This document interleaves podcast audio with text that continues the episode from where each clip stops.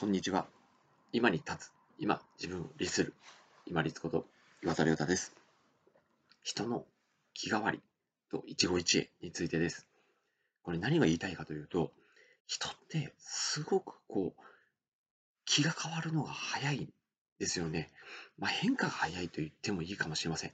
だからこそ、その時その時、毎日毎日、対面と向かってこう会ってる相手を一期一会もうその時だけの人として大事に接していきましょう。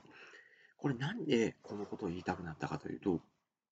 先日ですね、まあ、同じ趣味、スポーツなんですけど、好きな人が集まって、こう動いてる教室みたいなのがあってですね、で、そこで活動していた時に、まあ、同じ、たまたま近場で少しこう仲良くなったというか、お話できるようになった人がいて、まあ、お一人は少し集まれたらいいですねっていう話をしてて、お一人は LINE 上で、あ、もうちょっとまた集まってなんかしたいですねって言ってて、じゃあと思って自分が気を回して、じゃあ集まってボール遊びしたりしますって言ったら、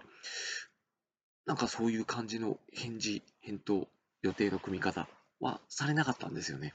もともとひょっとしたら私がそんなに好かれてなかったのか、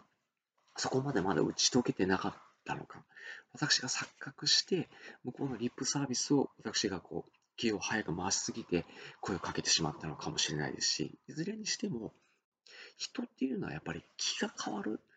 のが早いんですよね。だからこそ、本当にこう目の前にいらっしゃるお一人お一人を大事にしていかなくちゃいけないかなと改めて思った次第なんですね。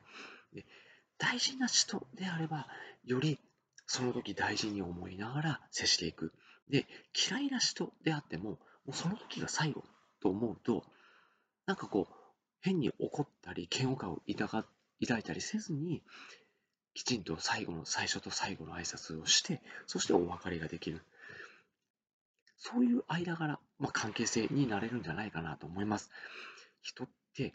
まあ、本当に気が変わるのは早いですし、移り気なものです。だからこそ、本当に大事な人、重要な人、大切にしたい人に会ってる時も、もうこの時は最後かもしれないと思って、きちんとお話を聞く。そして自分が伝えたいことを伝える。そして最後、ちょっと姿が見えなくなるまでお見送りをしていく。で、嫌いな人であっても、これが最後と思えば、まあ、いろいろ今までありましたけど、ありがとうございましたという気持ちを込めて、お疲れ様でした。さよなら。お疲れ様でした。失礼します。っていうご挨拶もできるんじゃないかなと思います。移り気で変化が激しいからこそ、目の前の人を一人一人、毎日毎日、瞬間瞬間接している目の前の人を大事にしていきましょう。そうすると嫌いな人もすごく気が軽く付き合うことができますし、大事な人にもより大切に思いながら思いを込めて言葉とか態度を行うことができるんじゃないかなと思います。本日もご清聴いただきましてありがとうございました。皆様にとって一日良い日となりますように。これにて失礼いたします。